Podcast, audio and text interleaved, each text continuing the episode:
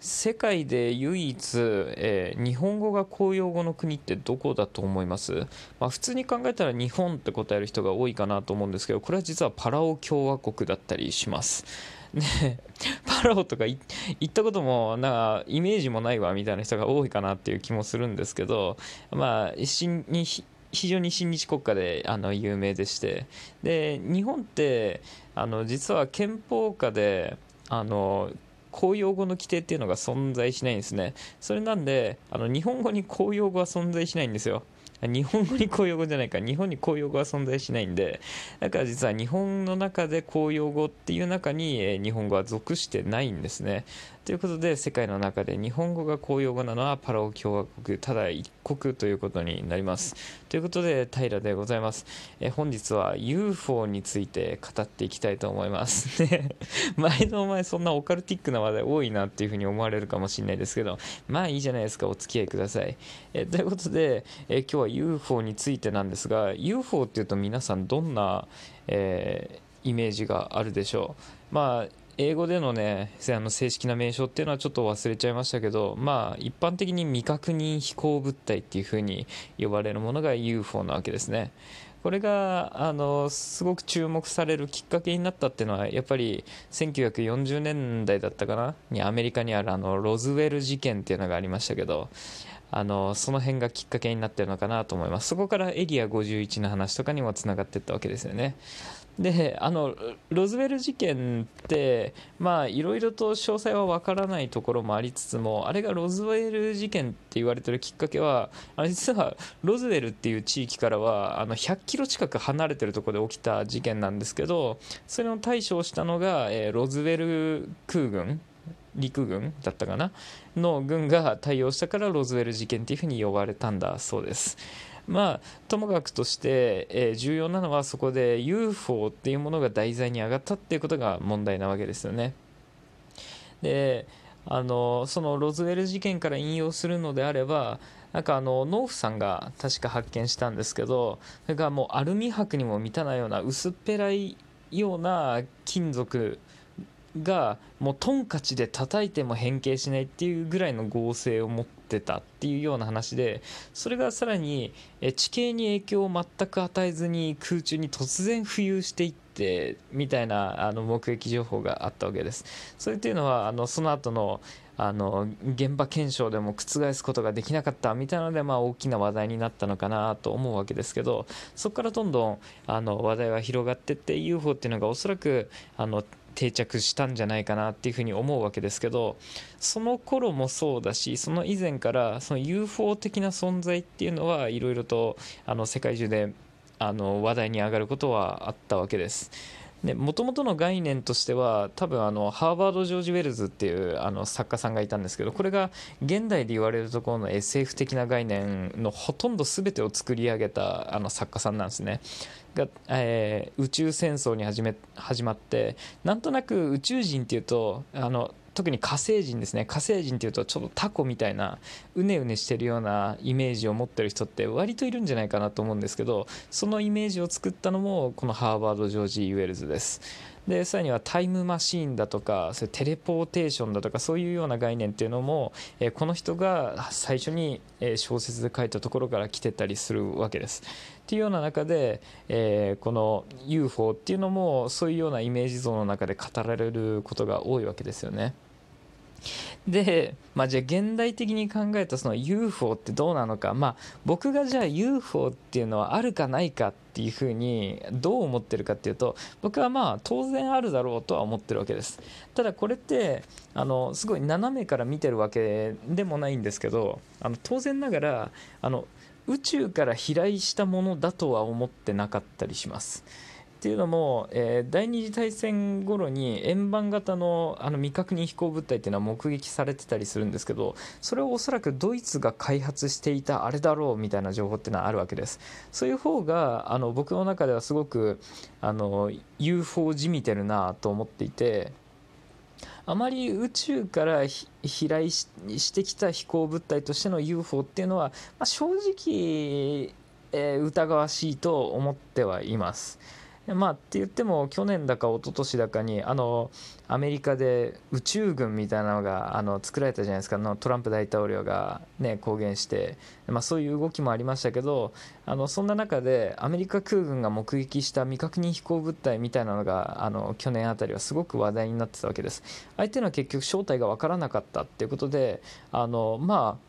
UFO と言って差し支えないだろうみたいな立ち位置に今はなってるわけです。ということはまあ UFO がいるって言って問題は UFO がいるっていうと UFO が生命体みたいだけど UFO があるっていう認識っていうのはまあ別に間違ってないのかなと思うわけです。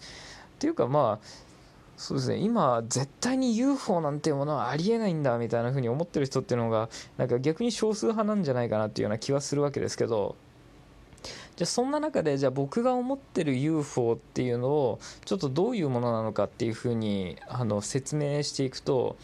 例えば宇宙人が乗ってきて、えー、外宇宙から来てえー、それであのキャトルミートゥレーションっていうんでしたっけ？なんだっけ？ちょっとね言葉の一部がぼやかしてますけど、ね、まあそんなのがあるわけですよね。あのよく牛をさらったりとか人間をさらってチップ埋め込むみたいな話とかあったりしますけどあのああいうものっていうのは僕はないんじゃないかなと思ってます。で特に、えー、どっかから来てそれが着陸して人が寄ってった中から、えー、いわゆるグレイタイプの宇宙人あの目が大きくて頭が大きくて手足が細くてみたいな宇宙人像ってあるじゃないですか。ああいうのが降りてきて、えー、それと対話したみたいなのっていうのは、まあ、ほとんどありえないんじゃないかなというふうに思ってます。これっていうのはいくつか根拠というかそういうふうに考える理由はあって何かというと、まあ、これも最近の研究ではありますけど、えー、宇宙に知的生命体はどのぐらいいるのだろうかっていう研究っていうのはまあ常にされてるわけです、まあ、科学者っていうのは面白いですよね。可能性を絶対に否定はしないですからそういうところの計算っていうのもまあもちろんされてるわけです。まあ一昔前だとフェルミ推定とかあのフェルミのパラドックスみたいなところで測られてたわけですけど最近単純に数値としてじゃあ天の川銀河の中にどのぐらいの知的生命体というかそういう知的文明があるんだろうかっていうふうにあの研究されてそれの一定結果が出てるわけですね。それっていうのは、えー、最小の数で考えた時最も厳しい条件で考えた時には天の川銀河の中に36の文明があるだろうっていうふうに言われてるわけです。36っていうと結構あるなっていうような感じはするわけですけどなんか以前宇宙についてちょっと話したような時にちょろっと言った気がしますけど天の川銀河っていうのは10万光年あるわけです。その中に36の文明っていうのが地理に散っていた場合それを平均化するとえー、大体1万5000光年ぐらいのあのお互いの距離になっちゃうんですよね。1万5000光年っていうと宇宙の規模でいろいろ見てるとすごく近い気はするんですけどこれってじゃああの僕らあの地球人っていうのは昔宇宙に向けて電波やらあのあとはなんだっけ？ゴールデンディスクだっけか？あのなんか CD みたいあの、D、LP みたいなのにいろんな人類の情報を詰め込んで宇宙に飛ばしたこととかもあるわけですけどでその電波っていうので考えた時にもあれっていうのは光の速度以上では進めないわけですよ。あ光の速度で進む進むから光の速度以上なのか。まあ細かいところは置いといて。っていうと光の速度で進んだところで1万5000年かかっちゃうんですよね。いやさっきの統計のところを見直して最も緩い基準で考えた時に天の川に銀河にどのぐらい文明があるのかっていうと190ぐらいだったかな。っていうような話があるんですね。そうするとお互いの距離っていうのが3500光年ぐらいになるわけですよ。でもでも3500光年ですよ。っていうふうになると光の速度で、えー、まあ3500光年お互いに更新を図ってたとしても2000 2000年弱ぐらいの時間がかかっちゃうわけですよ。そんな距離の中で文明同士の、えー、その更新というかそういうのが可能なのかっていうところがまず第一点でさらに言えば UFO を飛ばしてそこからたどり着けるっていうことはそういう光の速度とかを超越した文明があるってことですよね。って言った時にそれってじゃあ僕らがあの宇宙探査機とかいうのをイメージしてほしいんですけどあれ無人で探査するじゃないですか僕は当然ながら有人でそれを行うってことにメリットはあんまり感じないんですよっていうと UFO があったとしてもそこから宇宙人が降りてくるっていう想定は中にワープ装置でもない限りはありえないと思っていてだから UFO にがあったとしてそれが宇宙から来たものだとしても僕は無人飛行だと思ってるんですよ。それよりもあの当然あの可能性が高いっていうのは新しい兵器とかそういうところっていうのの可能性の方がはるかに高いんじゃないかなっていうふうに思っています。まあこれもちょっとなんかねちょっと偏屈な雰囲気はしますけど僕はそういうふうに思ってるわけですね。さらに言えばそんな遠くの文明っていうところを観察しようとは思うけどあのあえて交流しようっていう気概があるんだろうかっていうふうに思った時に交流する気概がある時って